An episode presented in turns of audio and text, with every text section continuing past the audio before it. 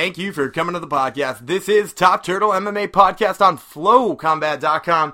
And boy, do we got a good show lined up for you guys today. I know some of you are out there thinking, what are the guys going to do? What is Shockwave Dave and Gumpy going to do this weekend? Because there's no UFC card to preview. There's no current events in UFC that people are really focused on.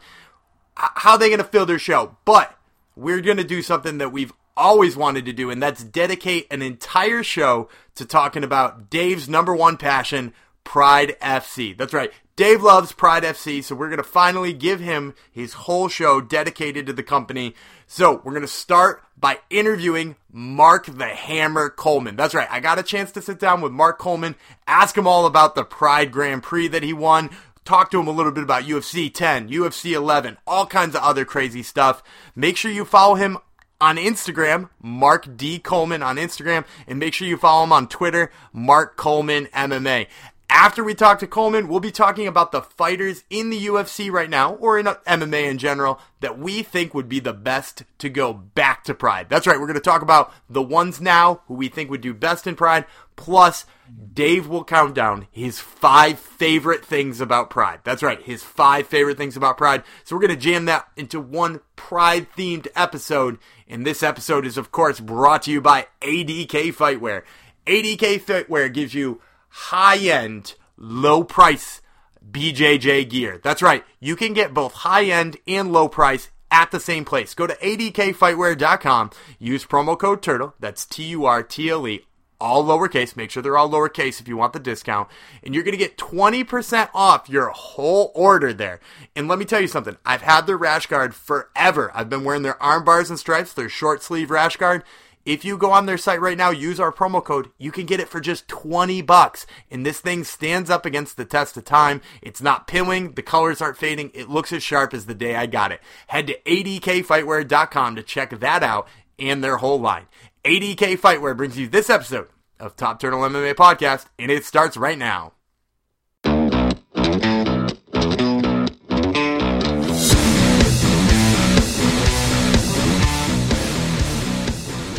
This is Daniel Gumby Breland with Top Turtle MMA on FlowCombat.com, and today I have the pleasure of speaking to an MMA legend. You guys might know him as the winner of UFC 10, UFC 11, the first ever heavyweight UFC champ in the 2000 Pride Open Weight Grand Prix winner. I, of course, am talking about Mark the Hammer Coleman. Mark, how you doing today? Well, I'm good. That uh, intro just gave me a little pump there. Thank you. yeah, absolutely no problem. So l- let's start by talking about your UFC career. So, as the first ever heavyweight champ, uh, you obviously saw the division in its very infancy. W- what do you see as maybe the major difference between what it was when you were there and what, when you were ruling the division, and what the heavyweight division looks like now? Well, really, to be honest, um, I feel like uh, in, in hindsight, I really feel like I I got in it at the right time, and uh, uh, being a wrestler, and uh, just knowing the, the I had to date I had I had to know the basics of the jujitsu, obviously, but you throw in the headbutts, and uh, it just really there wasn't there's so many fighters out there now. Back then there weren't that many fighters, and I felt like I was ahead of the game, and uh, ground and pound. You know, that was the game plan from the beginning, and uh, and fighting was I was born for fighting. It was born for it, and uh, when I saw UFC one, I couldn't believe what I saw. I just I I I couldn't I I just hoped that it was real and I hoped it was a sport and and I said to myself, what the heck did they been waiting for? This is the coolest sport ever. I need in. I needed in. I, I knew that was me, and my wrestling career was coming to an end. I just uh, had to had to find a way in, and and I got an opening. Um, a manager approached me after the '96 Olympic trials, which I didn't make the team, and uh, he he offered me. Uh, he took me into a room and uh, told me he had a spot in UFC 10, and he was looking at Mark Kerr and looking at Tom Erickson, and I I told him to hold it right there. Uh, to be quite blunt, I said, uh, I will kick both those guys' ass. And I said, I'll kick Don Frye's ass. I said, I'm the man for the job. I said, where do I sign? I don't need to read that contract. Just give it to me. I don't care what the hell it says. I want in now. I wanted in now because I seen all the troubles they were having, and I was worried that it was going to get get stopped before I got my chance to to do something like that. I wanted in there bad. Well, and you, you got in there, and you got in there in a big way too. And and let's let's talk a little bit about the both your UFC runs. So obviously, you know, you you just recanted a little bit about what happened in the beginning. Uh, let's talk about your second run in the UFC too, because you, you wound up going back to the UFC after all that time away in Pride and other places. Yeah. You fought Randy Couture, Shogun Rua, and Stephan Bonnar, all of which were absolute killers, you know, in sort of the, the prime of their career. Looking back at your last UFC run, how do you feel about that part of your career too? Wow. Yeah, you said it in reverse order. It was uh, uh, Shogun Rua, mm-hmm. and then Stephan Bonnar, mm-hmm. and then uh, Randy Couture, which honestly, that happens to be one of my most disappointing fights of my whole career. I actually just froze my ass off. Uh, um, all the credit goes to Couture on that fight. But uh, when I went to Pride, I got cut from the UFC. I rose to the top, and as quick as I rose, I fell to the bottom and was counted out for the dead.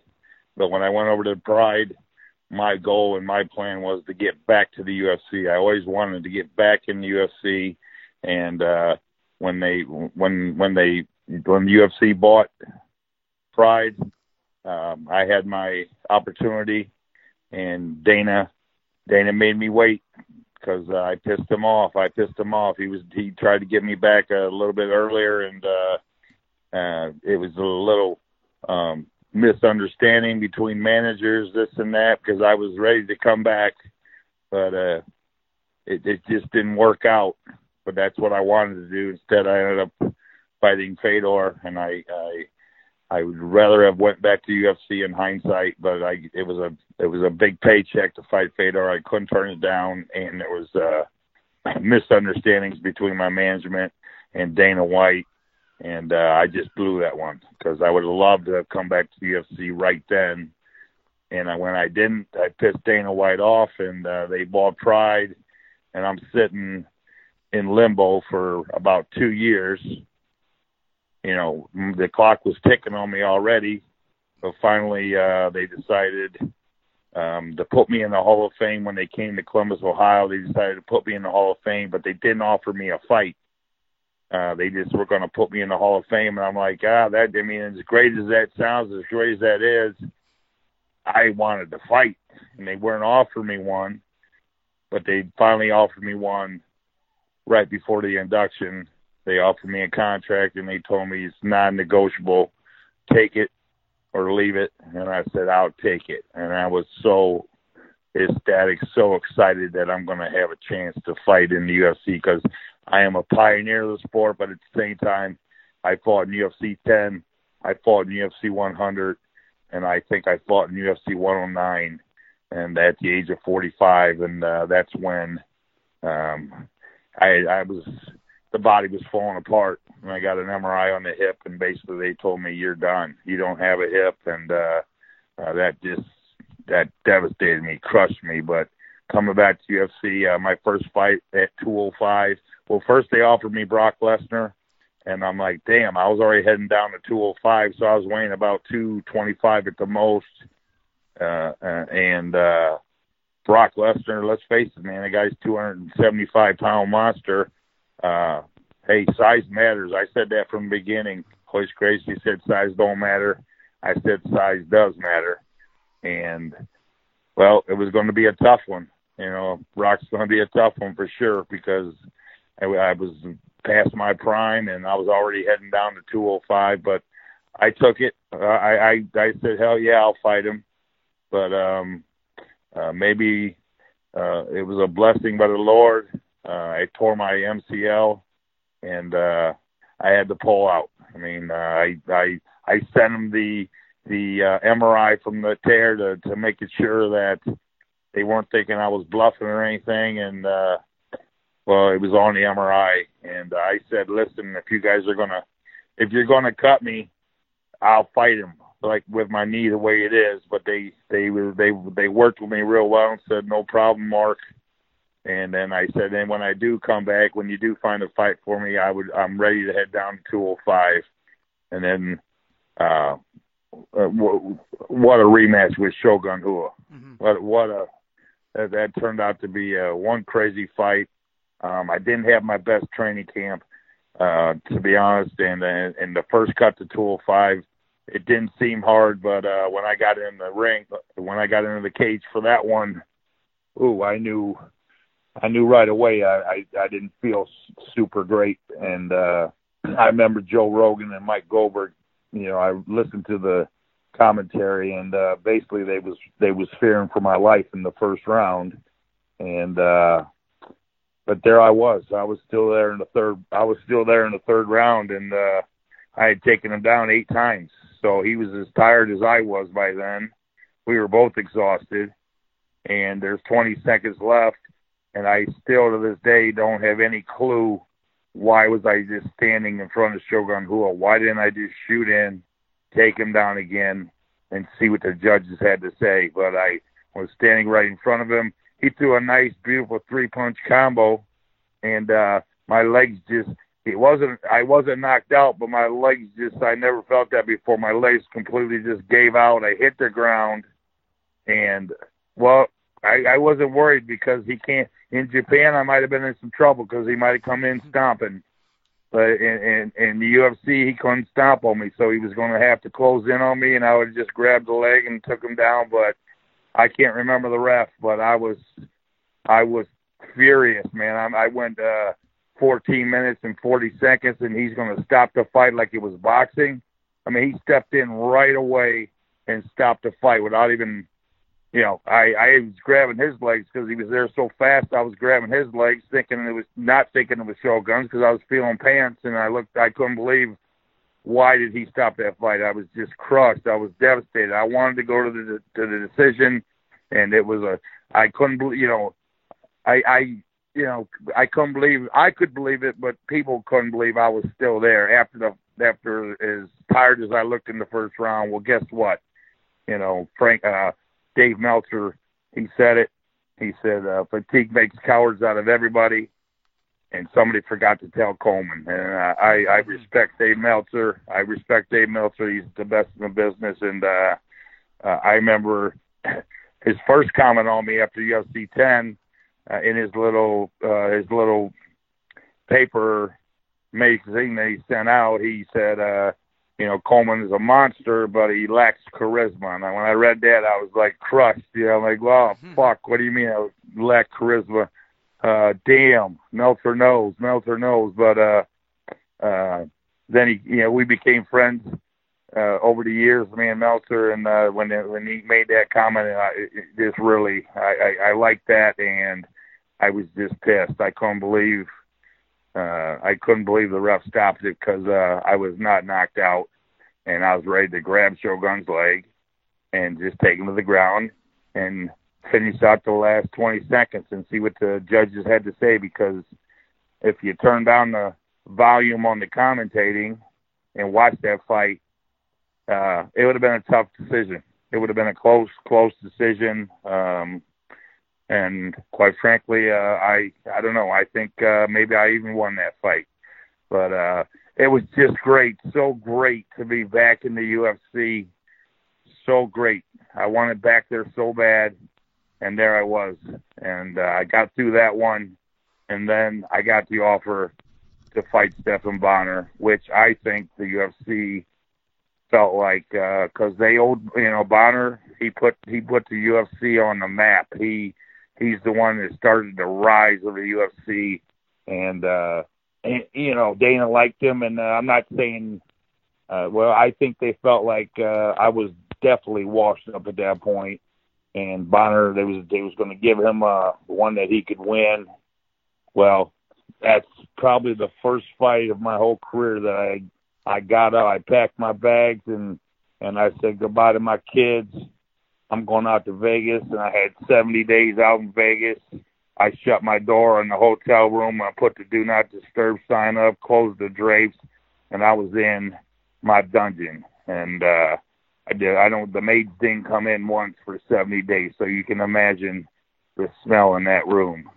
But that's all I did. 70 days. Eat, sleep, train, and I'm gonna win this fucking fight against Stephan Bonnar in the iconic UFC 100, mm-hmm. and that is one of my favorite wins of all time. All the other wins, the big wins I had, but that one really meant a lot to me because I was 44 years old and I just won a, a, a big fight in the UFC. It was it, was it was you know I, I can't describe it. was I was I many times uh, so many highlights, uh, but this one ranked right up there. I was so so emotional, so ecstatic. Uh, that was a big win for me. And then I uh, I made some mistakes in my training camp against Couture. You know, I, I, I came in way too light, way too small. I've been experimenting with the hyperbaric chamber, and it was melting fat off me. And uh, I like to I like to cut about you know at least ten pounds a day of weigh-ins, at least ten pounds a day of weigh-ins. And I woke up uh, two pounds over, and and uh, that wasn't a good feeling, not a good start. And then uh, when I got into when I did get into the cage, I felt good. I felt great, but uh, I was small. Strength was a big part of my game. Strength was a big part of my game. And then Couture came in to, I'm going to put you in the stranglehold, baby. And the crowd went nuts. And uh, I'm not kidding you, probably a little shaky in the knees that day. And when he entered the cage, I took a look at him and I said, damn, I don't remember him being that big. He was a big, strong, big, strong. We we rode around 15 years earlier, and uh, uh, he had, he'd gotten a lot bigger since then, a lot stronger, and and and, and uh, when we when we walked out there, I froze like a deer in headlights. Uh, I just uh, froze. I mean, uh, I, I froze, and I I remember I did throw one left hook, and I I landed a flush on Couture, Couture's chin, and I watched his eyes roll up in his head, but I just stood there and you know I didn't follow up on it. I just looked at my punch and stood there, and uh, Couture came smoking right back, and he whooped my ass. You know, he whooped my ass. I think it was probably the only time uh, that I can remember in my career that I, I I got taken down. I think he's the only one to legitimately take me down, put me on the mat, and he did put me in the stranglehold. Mm-hmm. Um, bless bless his heart. He's one of the he's one of the all time greats. One of my favorite fighters, and nothing but respect and love for Randy Couture. But he ended my. I hated, I hated the fact that I had to end my career on that note. But I had no choice. It was over. It was done. When the when the doc called me and said you're done, I was crushed. I was devastated. Uh, I went into a long funk I went into a long funk after that, you know, because uh, I think that's the same feeling a lot of fighters out there have when it's over. I went into a funk for a long time, and uh, honestly, I feel like uh, just very recently I, I really started pulling out of it, and uh, I'm I'm I'm I'm happy. I'm feeling good. I'm I'm I'm okay that it's over, and I'm now I'm trying to trying to do what I should have been doing for the past six years instead of, uh, you know, you know, I'm making a lot of mistakes that I've made over the over this past time. You know, just being a bum, kind of being a bum, and um, you know, doing some wrong things I shouldn't have been doing, and uh, hurting the people I love the most.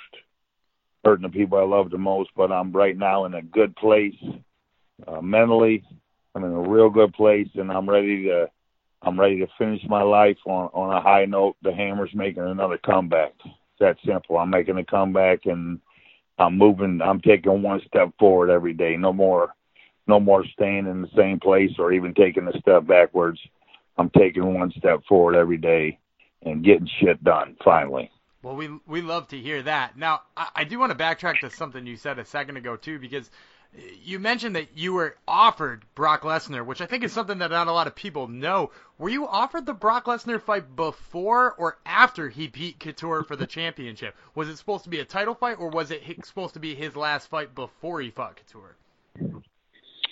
Oh, I'm not too sure. I, I, I you know, that you'd have to look that up. Uh, somebody'd have to tell you. I, all I know is uh, it was it was right when I got inducted to the Hall of Fame in in Columbus, Ohio. So you would have to look that up. It was definitely not for the no title. As my first fight, they weren't going to give me a title shot back then. I mean, you know, I, I was. I think it was something like, uh, okay, let's pass the torch mm-hmm. from the old first champion wrestler to the new big monster Brock Lesnar wrestler, and uh, that was, you know, but I, I don't think it was for the title, but um, you know, I'll be honest with you. I'm going to be real. Uh, it would have been it would have been tough because uh, you know I have respect for him as he, you know, he, you know I was the ground and pounder, and he would not have been easy to take down. He's got the biggest hands in the business and the longest arms in the business. It would have been a tough one. But if if hey, I'm not saying I couldn't beat him, but I I didn't know if I had enough time to get myself into the the shape that I would need to be to beat this guy, you know. So I just didn't know if I would have had enough time, but I I, I didn't just pull out. I had the MRI to prove I had a had a tear in my leg leg, and uh, I so I still told them if you guys are going to cut me because of this, I said I'll fight them, you know. But uh, they they they were real real respectful, and uh, Joe Silva. Uh, he told me, "No, Mark, that's all right. We want you to be ready to go you know, we'll we'll find somebody else to fight him. Um, for, uh, I think it was uh, who did he end up fighting? Heath Herring, maybe. Yep. Yeah. Oh, geez, yeah. I mean, uh, he put a, you know, that's my good buddy Heath Herring, but uh, yes, he put a whooping on Heath Herring. But uh, uh, I mean, blessing from the Lord. Whatever happens, everything happens for a reason. But I didn't fight Brock Lesnar, and then uh, then uh, Shogun Rua was. Uh, I had to suck it up, man. I had to suck that fight up, and I did, and I was still there, and I'm still pissed.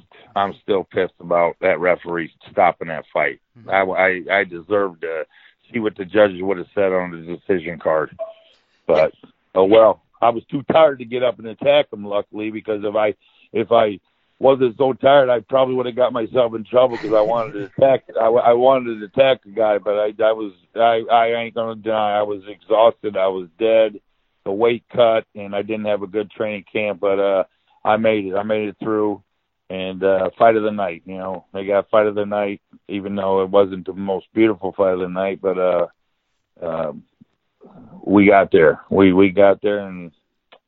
Uh, move on. Luckily, uh, Joe Rogan. I mean, uh, uh, Joe Silva came up to me uh, afterwards, after the fight was all settled in, the after fight uh, party. I go to it, and I, there's like I, Joe Rogan. I mean, uh, Joe Silva walks up to me and he said, uh, I said, "What's up, Joe? You know, what's what's the plan for me next?" He's like, "Well, Mark," he's like, "I'm not sure." You know they were they were deeply concerned about maybe it was time to hang him up. And i i said joe i said joe what the hell? No way. Please please. I did not have a good camp. I promise you the next time i'm in there i will be in shape. I will be ready. And i will i will come back. And uh i don't know who the opponent was going to be. It was stephan bonnar. And uh I came in ready, ready for Stephan Bonnar. I had a good good training camp. I was healthy, and uh, when I was healthy and when I was in shape, hey, I was going to be a handful for anybody. And uh, um, well, I showed it against Stephan Bonnar. So I, I want to go back to one more thing. Now we're going to talk about pride just a little bit before I let you go here, because um, we're running a little low on time. Now you mentioned that the the Stephan Bonnar win is up there at the very top of your wins of all time. Now obviously you've got a, a crazy resume of things. You know, you got UFC 10, UFC 11, you got the the Pride Openweight Grand Prix. Where does the Pride Openweight Grand Prix rank among all of those two? Because I know, like you said, you're you're a UFC guy. You wish you were back in the UFC quicker. But where does that sort of uh, that that big historic tournament rank among that?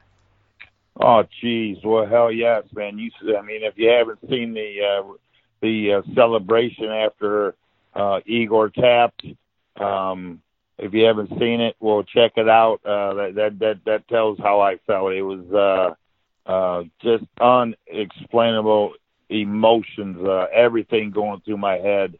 I was counted out for the dead. I had no chance of winning that tournament. I had eight months. I had eight months of great training. The body was holding up still, eight months of training, I I knew, I didn't know, I knew I was going to win that tournament. I mean, there's no guarantees, but I knew I was back and I was in in top shape, and uh, I, I I planned on winning that thing. Pride did not want me to win that tournament. They did not want me to win it at all. They just put me in there for the big name, and uh, they their favorite was Mark Kerr or Igor or a bunch of people. But when I won it, Pride was not happy. They were not happy when I won that tournament. But I won. I was out to prove a lot of people wrong, and that was some serious motivation. And uh, hey, hey, it's uh, it, it's hard to to to separate. Uh, you you missed uh, the, the beating Dan Severn for the first ever championship. Uh, UFC 10, yeah. Don Frye, the, the epic battle with Don Frye. My first first time experiencing the the cage, and uh, oh man, that was a crazy fight. It was one sided as it gets, but that's the toughest guy. That's the toughest. Uh, SOB that that he, I'm not going to say best, but he was the toughest man. I mean, I I really was getting worried that I was going to ha- going to have to kill this man. He was never going he was never going to tap, and and and and I was just waiting and just saying, "Come on, Big John, pull me off this guy," you know, and and then finally, you know, Don wasn't going to tap ever. I would have had to kill him. You know, I would have had to kill that man. He tap does not enter his mind, and uh, that fight was that win was was epic. It was way up there. It's so hard to separate that fight. Uh, Dan Severn, uh, the Pride Grand Prix. The Pride Grand Prix was they're they're all very close. The Pride Grand Prix was very special because I had so many people that gave me no chance, no chance, and uh, you know, hopefully a lot of people didn't bet the house against me because if they, because if they did, they lost their house. Because, uh, but what happened? Here's the thing: it was supposed to be a 20 minute finals, and I had I I planned it out. I'm gonna I'm gonna beat Shoji. Then I'm going to have a tough fight with Mark Kerr. I'm going to have a tough fight with Mark Kerr, but I'm going to beat him. I, I I had his number. I beat him in wrestling three times, and uh, I you know he was great. Mark Kerr was great, but I I had his number. I was going to beat him, and then I figured I was going to have Igor in the finals. Twenty minutes, I'm going to be able to take him down, and I'm going to pound him. I'm going to pound him for 20 minutes. But the day before, at the rules meeting, they decided the finals was going to be a no time limit, and at that time uh, at that point, I said, "Oh my God, how am I going to finish this guy?" I I didn't know how I'd be able to finish the Igor Vovchanchyn, and I knew he had a gas tank for two hours. He could go, he could fight for two hours, and I don't know if I could go for two hours. So I didn't really know any way that I was going to be able to finish him. Uh, I did lock up a, a, a, a key lock, I think.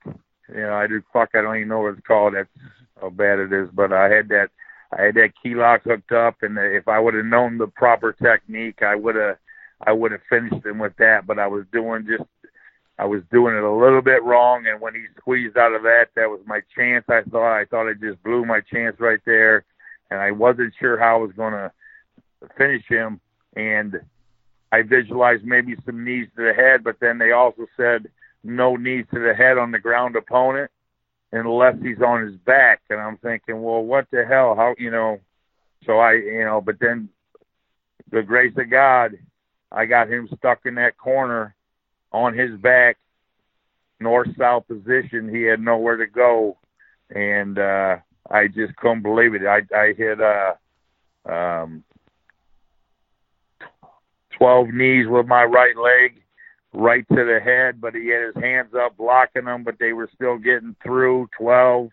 And then four, and I switched legs and uh, switched to the left leg, and I, I landed four flush on his head. He wasn't knocked out. I mean, this man had a he had a head of steel. He wasn't knocked out, but I think he just realized there was no place to go. There was just no place to go. And when I feel him tapping on my belly, Holy crap! Yes, you you're talking euphoria, uh, high, uh, high like uh, wow, I'll never forget that high. I tried to jump out of the ring, which uh not too smart of a move, but obviously I was on I was on a different different world at that time. I was in a different world, and I tried to jump right out of the ring because I wanted to jump out of the ring and go to the fans, who they were so good to me, and I loved them back. I wanted to go run to the fans and give them a hug, but I got up in the air and realized I'm going to come up about two ropes short. Right?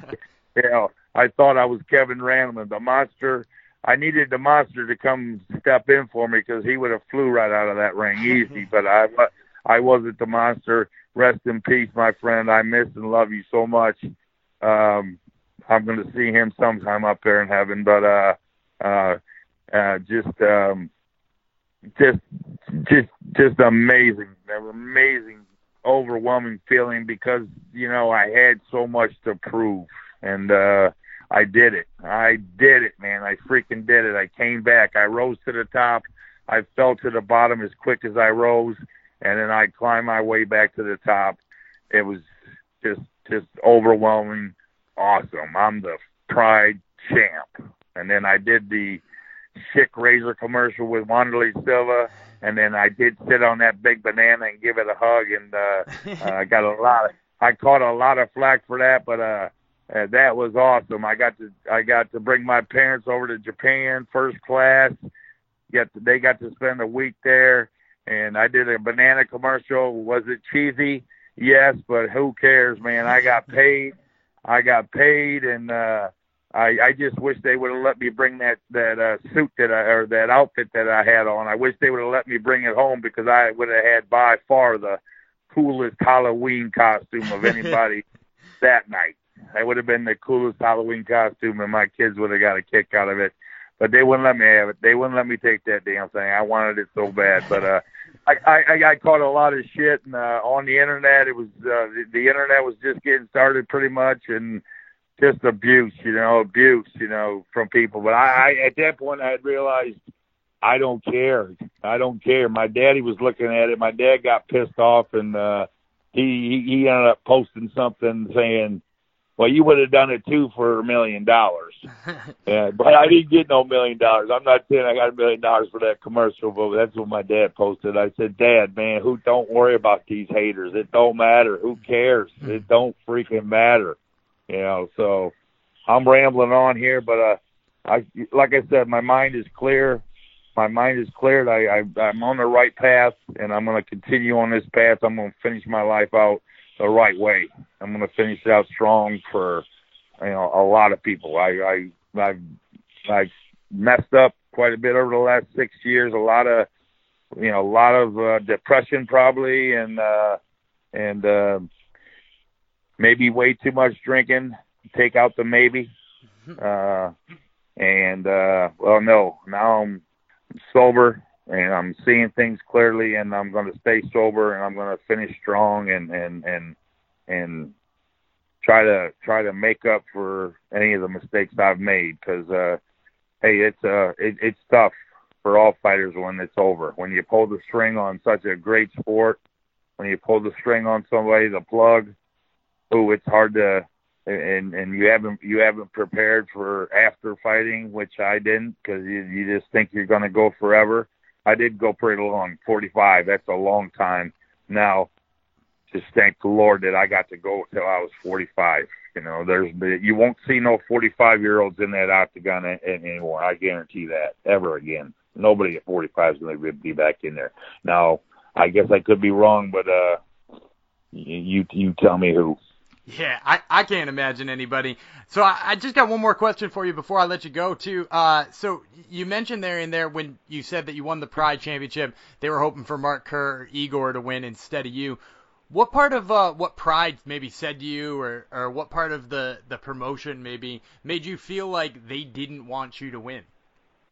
Hey, it was just obvious. They didn't have to say nothing. You know, I just uh, it was it was just too obvious. I knew. You know, I just knew everybody knew they wanted uh, Mark Kerr, Vovchanchyn, maybe Sakuraba, uh, uh, my uh, Royce Gracie. It'd have been amazing if he made it to the finals. You know, those people they would have loved any of those people in there. Mark Coleman was washed up, and uh, and like Meltzer said, I had no charisma. Well, I had no charisma, but uh, I found out they found out I did have some charisma because uh, you know I went on to do some uh, couple commercials. I went into I did the pro wrestling over there. That was that was uh, awesome. Pro wrestling is a great, great. Of yes, it's predetermined outcome. I hate when people call it fake. Predetermined is a much better term for it. Nothing but respect for those guys because it's tough. It's a brutal, brutal business, but it's fun and it's challenging, very challenging. So I, I got to do a lot of things. I got to do a lot of things, and uh, you know, you gotta you gotta throw in the uh, the Olympics. You got to throw in a national championship at Ohio State. Even go back to my state championship. All those things were just ecstatically high moments. You know that that I was fortunate enough to be part of. But at the same time, hey, I started preparing for this type of life as soon as my mama pushed me out. I was on it. I think I was doing push-ups the the same day she pushed me out, and I was born. You know.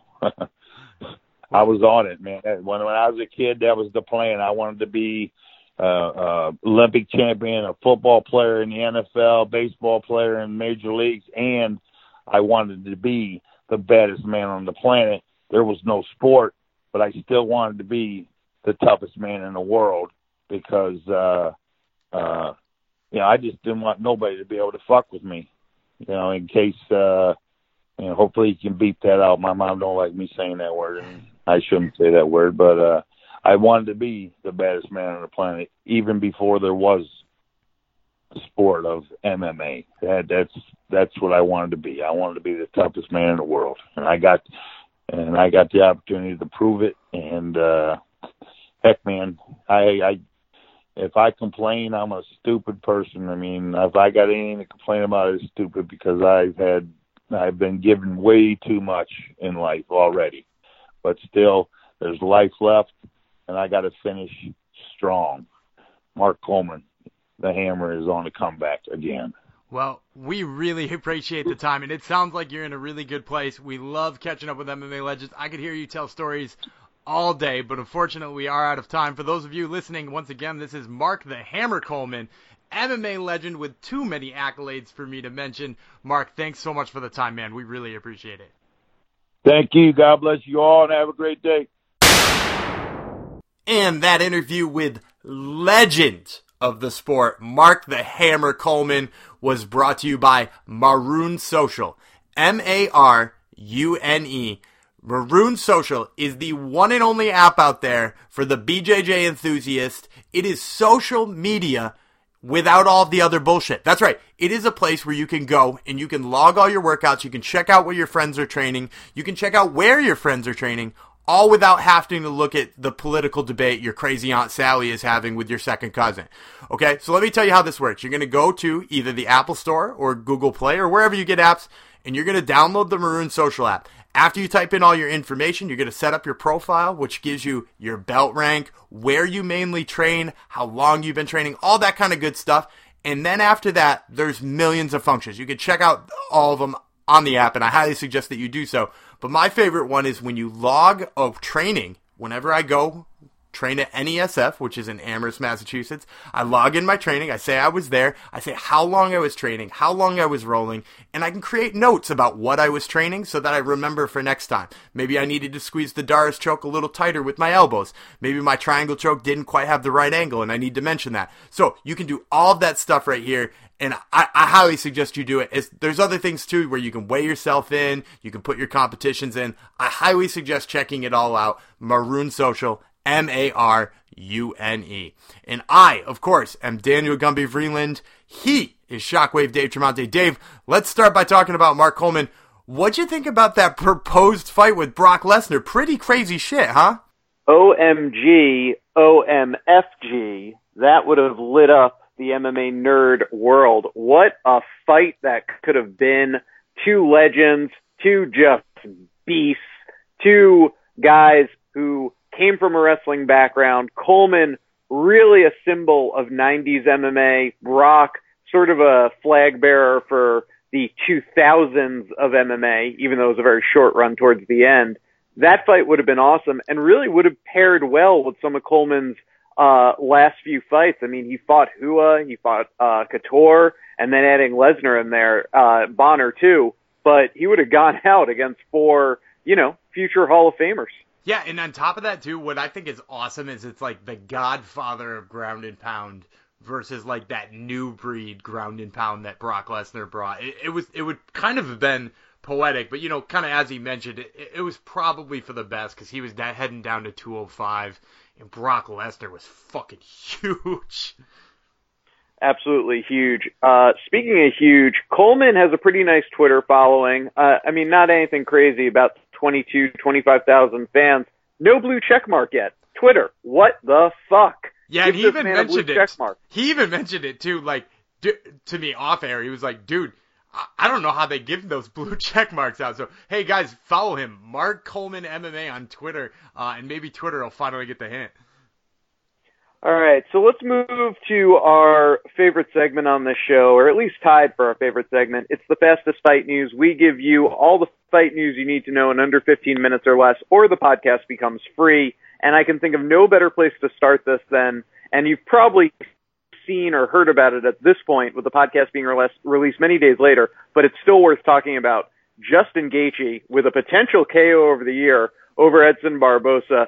Gaethje is the people's champion, is he not? He's not only the people's champion, but I'm gonna say this, and I actually have two hot takes about this. One pro Gaethje, one semi anti your original statement there on Gaethje. Number one, I think he's the best possible challenger for Khabib's title, because he, he's got crazy pressure. He doesn't care about getting hit, and you know what people are forgetting? The dude is a fucking all American wrestler. This dude who's just throwing nonstop bombs constantly is actually a fucking wrestler. So like I'm high on Justin Gaethje as a potential title challenger, and here's my anti-Gaethje sentiment. I don't think he had the best knockout of the night. I think he had the second best knockout on the card. Never mind the best knockout of the night, because Josh Emmett knocking out Michael Johnson was fucking sick. It's so crazy how many good knockouts there have been in the past few weeks. You have Masvidal taking out Darren Till, uh, like you just said, Josh Emmett, um, and then what was the Pettis one? Wonderboy. to- and Pettis Wonderboy. Yeah. OMG. Yeah. Uh, Which one so would there- you pick out of those four as the knockout of the year or the knockout of the first quarter? Mm, I, you know, Masvidal was the three-piece combo in a Soto, which is cool, but I always think of a KO as like a one-shot home run, like walk off the field. So for me, that lends itself more for Pettis, which is very video game-esque with a Superman punch, or I still kind of like the Gaethje one over Barboza more than I do Emmett, just because I don't know, it was the main event. Mm. Uh, it's tough. Yeah, I, I think I would go with Pettis. The the Superman aspect of it, the fact Wonder Boy had never been knocked out, it was a striker versus striker battle. I just think there's so much to it there, and like you said, the one touch knockout power too. Um, going up a division too. Fuck, that's got to be worth something. What a crazy month that was. Where do you think Gaethje goes next as far as a matchup? Uh, it's interesting. You know, I, I think were we not, and we're gonna talk about Conor in about four seconds. Were we not talking about uh Conor being MIA for a while, all that kind of stuff? I, I mean, I think his matchup for Conor it just makes so much sense. And I think a matchup with Tony Ferguson makes so much sense, but again, we're in like sort of limbo with him. As I said before, I think a matchup with Khabib makes a lot of sense, but we're in limbo with him. So like, where does he go? Uh, I would say if Max I- I- if Max Holloway and Dustin Poirier winner wants to fight before Khabib, I'd give him that one. But otherwise, I think he's going to be relegated to Iaquinta Cowboy winner, and I think he's going to walk through one of those two. Yeah, and well, did he? Am I wrong in saying has he fought Cowboy? No, Did he he's fight not. Cowboy? No, he's not fought Cowboy. No, absolutely Okay. not. I, he fought. Um, let's see. He fought Michael Johnson. He fought Eddie Alvarez. Eddie Alvarez, He fought. Well, now. Uh, um, Barboza. Barbosa. and- Wait, I have the intern checking it out. Uh, so he debuted against uh, Michael Johnson, then lost back to back Eddie Alvarez and Dustin Poirier, James. Vick, Edson Barboza. So he's three and two. I was thinking of Poirier, not Cerrone. So That all being said, I don't care what this man's record ends up being. It'll probably be 500. Just put him in the UFC now. He is the people's champion. I love if Tony Ferguson gets his life right. I love the Tony Ferguson fight. I also don't mind the winner of Cerrone or Al Iaquinta. And yes, I agree. Conor, even stylistically, is very interesting. So I don't mind him there. We've said the name a few times. Let's move on. Conor in the news, of course, a week ago, we already broke it down him teasing a retirement that neither of us were buying. Very pro wrestling angle, if you ask me. Uh, and then this week, firing off some shots at Khabib. Uh, he tweeted out a picture of Khabib's wife uh, at their wedding and said, "You married a towel." And then Khabib fired back on his Twitter, which, let's all face it, wasn't really Khabib, but rather his manager Ali Abdelaziz, uh, and accused Conor of being a rapist. Uh, Dana White released a statement saying that this is escalating too far. Again, very pro wrestling. I don't really believe Dana thinks it's escalating too far. What do you make of all this? Uh, whew. That that it's you know usually I'm one of the first ones to back Conor's antics as just promo. You know, like after all that that Khabib stuff, you know, some people were saying Khabib was in the right to go after Dennis and his whole team and Conor afterwards. Whereas I said like, you know, like Conor uses that shit to sell fights. If he's using this shit to sell fights, if that's indeed what he was trying to do here, I'm like, this is too far. Like, I, I actually agree with Dana White saying that, whether Dana White actually fucking means it or not. Like, at a certain point, you have to draw a line. Like, what are we using to sell fights? And like, this, is like, you know, isolating like an entire, you know, religion of people, which has a lot of followers in a lot of guys in the UFC. And at a certain point, like, yeah, we're we're just trying to piss people off to sell fights, but like, I think this one's probably across a line. Yeah, I hear you. It, it probably did go a touch too far. I also don't know what Conor's necessarily selling at this point, other than keeping his name out there. Because I have a thought on that. I actually think he's really close to signing a fight contract. I, I'm right. I'm but not, but not sure we're we're like I, maybe a week away from hearing Conor fighting. No, I and I agree with that, but it won't be against Khabib. You know, like I, but, I mean, but, maybe but it will be. But is it not still like shooting his shot to try to be like, well, I'm gonna fight this guy first, but then I'm gonna go beat Khabib's ass? Like, as long uh, as he stokes the fire against Khabib, he can jump the line if Dustin Poirier happens to beat Max Holloway, right? If Max Holloway wins, he's fighting Khabib, and it's going to be a fucking great fight. If Dustin Poirier beats Max Holloway, Dustin Poirier is a harder sell for for Khabib Nurmagomedov, and as a result, Conor just thinks he's got to keep stoking the fire, knock out somebody else, and he might be able to jump that queue. Yeah, very true, very true. Um, so that's something to keep an eye on. Obviously, 155 is just so freaking competitive. Also, looks like we're that much closer going a division up to Askren Masvidal uh, at International Fight Week, and UFC 239 is shaping up to be one hell of a card. Jones Santos, Holm versus Nunes, which is absolutely the fight to make at 135, and then you got Askren and Masvidal on there. Oh my God! Oh, and what? that one also is rumored to have Ngannou JDS, which is just fucking heavyweight violence at its best. Yeah, well, you want to talk heavyweight violence? Let's move on to our next segment, our other favorite segment on this show, tied at least for our first and only uh, favorite segment in our hearts. It's this week's Combat Countdown. Uh, and there will be a heavyweight, not theme, but they will get mentioned when you talk about violent, violent heavyweights. But I do have to ask you, Gumby, does any fine company sponsor this Combat Countdown? Well, of course, the Combat Countdown is brought to you by Sisu Mouthguards. Head to sisuguard.com for the only mouthguard where you can talk, breathe, and drink all with the mouthguard jammed up in your mouth. That's right. This mouth guard you don't have to constantly be taken out with your dirty hands that have been all over the mats. Instead, you can leave it in there. You can talk to your training partners. You can have a drink. And if you use promo code TOPTurtle15 right now, you'll get 15% off your entire order. So go to sisuguard.com right now and get the mouth guard that's right for you.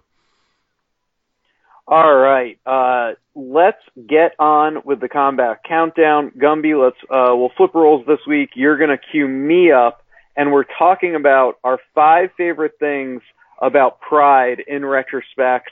Uh, of course, with Mark Coleman being on the show, we wanted to do a Pride theme. We threw it out to our Twitter fans uh, and followers at Top Turtle MMA. Hit us up on the show. We got tremendous. Hit us up on our Twitter. We got tremendous feedback on this topic. We took some of that feedback. We mixed in our own, and we came up with this top five list. Let's get it going.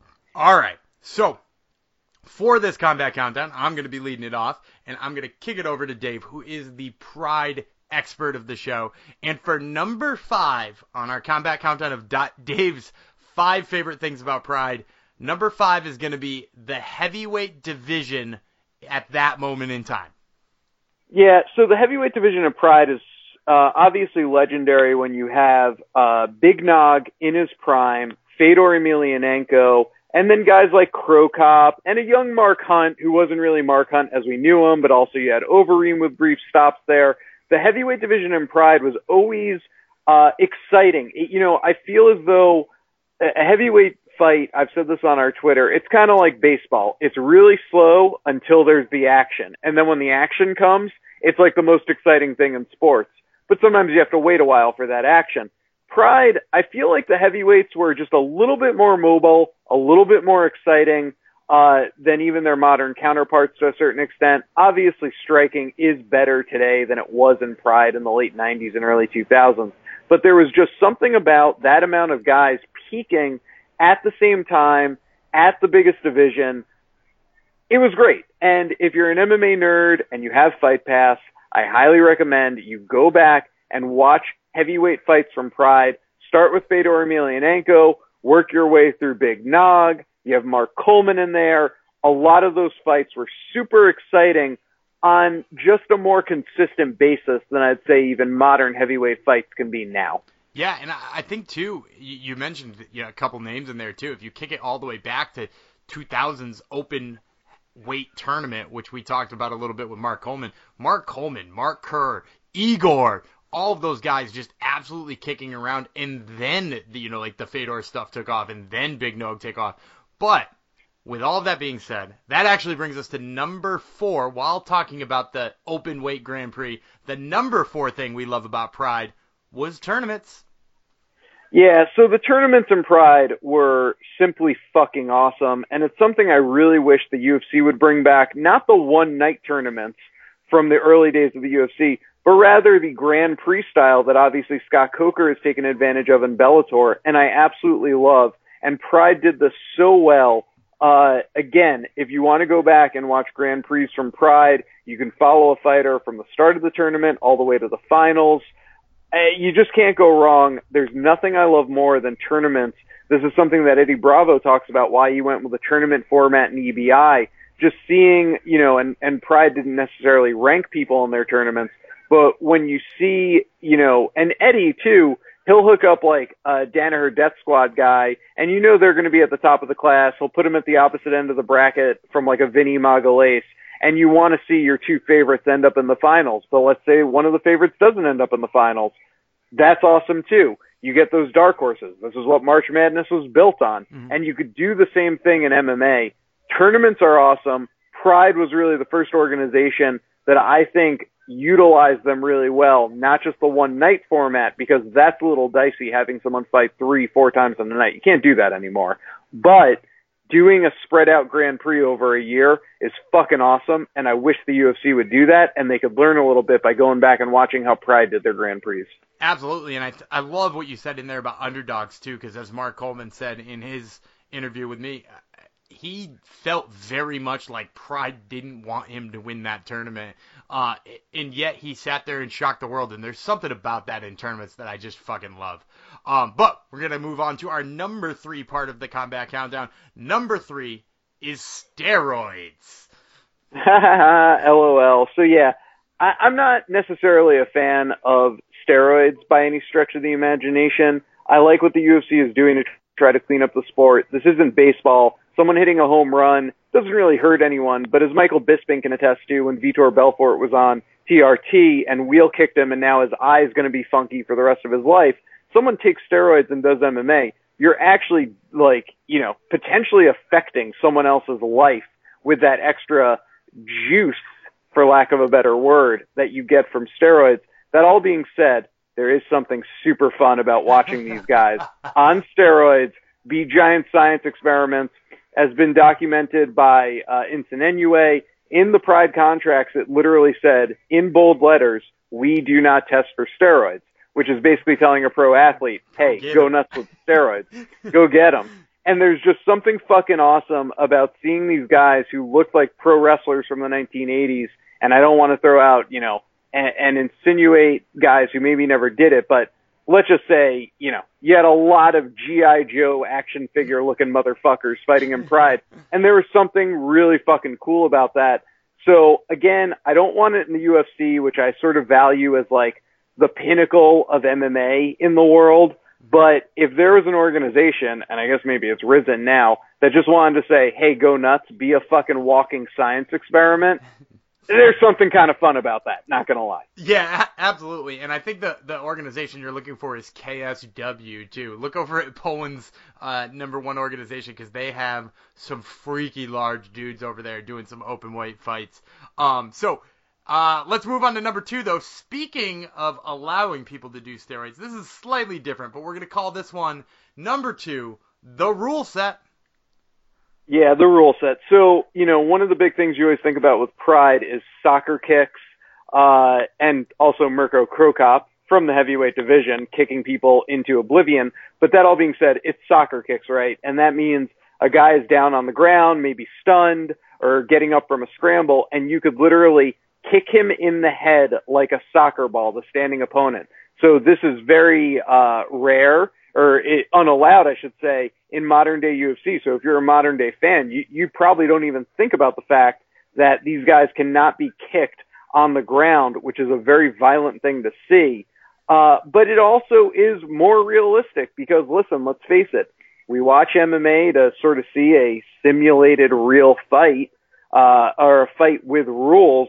And there is something I respect about the idea of letting anything go as it would in a, in a real fight. And that is something that happens. Someone's down on the ground, they're going to get booted in the head.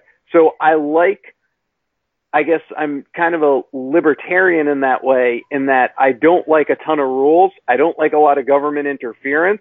And that's what soccer kicks brings to the table. It's more realistic.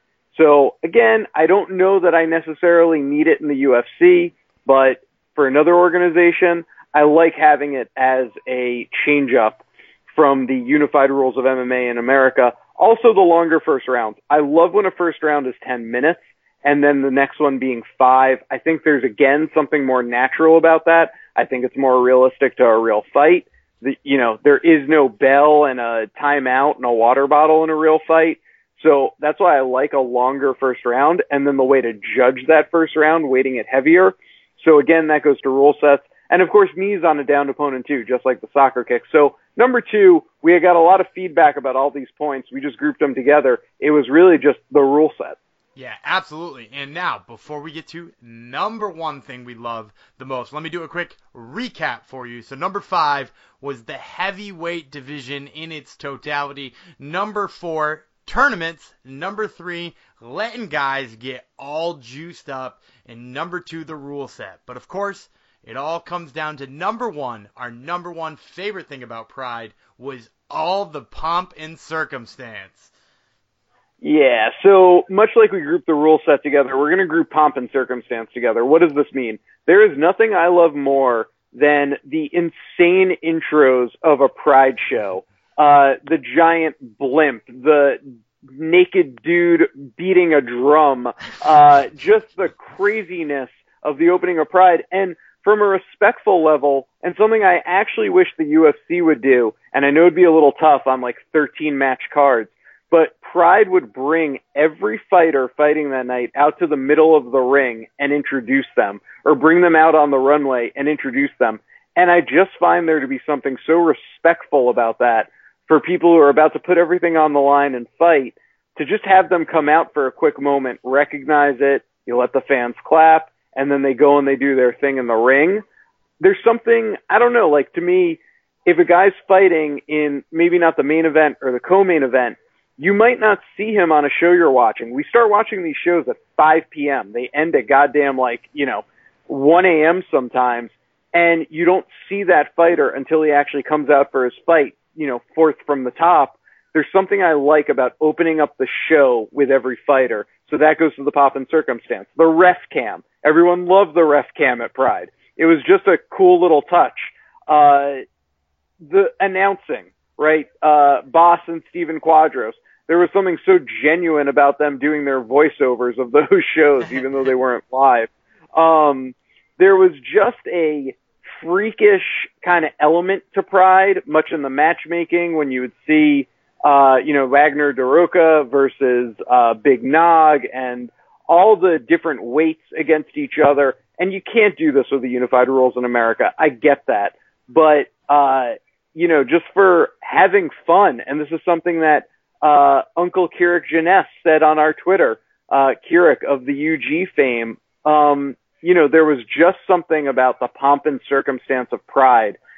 It was fun, and that's missing from modern day MMA in a lot of ways. Yeah, and you actually uh, left out two of my absolute favorite things too. Number one, although I guess it probably doesn't go along with the pomp and circumstance, the crazy pride posters need to be brought back. Yeah, absolutely yeah. crazy pride. There's like one with a fucking butterfly. There's one with a bunch of sperm. The, one it, with sperm. Yeah, yeah, the sperm poster. It's fucking so good. So first of all, we need more posters like that. Second of all, the other thing too, screaming pride lady Lenne Hardt is fucking so good on the mic too, and it just jacks people up. So um, I know we got a lot of love for her on Twitter as well. So uh, those two things, in in addition to all the other pomp and circumstance, I mean that is definitely what made Pride Pride. Pride is absolutely the best, and I can't recommend this enough. If you're kind of from the Conor uh, Ronda era of MMA fandom, or you just never really like caught up on it, there are best of Pride shows on UFC Fight Pass, or you could just go back and watch all the shows. Uh, I have, and they're really fun. Some of the fights are super boring, but there's a style to the matchmaking. The ambiance is super cool. I can't say enough good things about Pride. And one day we'll have to talk about the beginning of Pride with Rickson Gracie uh, and Takada and what led to that fight. It's one of my favorite stories in MMA, but it'll be for another day and another combat countdown. Uh, so that kind of wraps us up. Hey, hit us up on Twitter. Let us know if you liked our list. Let us know if you hated our list. Gumby, is there any other housekeeping items we should talk about before ending the show? And that's going to do it for another episode of Top Turtle MMA podcast on flowcombat.com. First, I want to thank our sponsor, Sheath Underwear, for having us on. Sheath Underwear, changing the underwear game one pair at a time, giving you the coolest, best underwear for working out. It keeps your cash and prizes separate from your body, promoting airflow and keeping them from getting too sweaty. Head to sheathunderwear.com. Use promo code FLOW for 20% off. Plus, I want to thank our other sponsors that we've already mentioned earlier in the show ADK Fightwear, Sisu Mouth Guards, and Marune Social. Download the Marune Social app. Of course, I want to thank Flow Combat for having us on each and every week, and want to remind you guys to check out our Twitter account Top Turtle MMA. Also, check out Mark Coleman's Twitter account, Mark Coleman MMA. And we want to remind you to check out my personal one at Gumby Vreeland. Uh, I, of course, will, was Gumby Vreeland, and he is Shockwave Dave Tremonte, and we will catch you next week.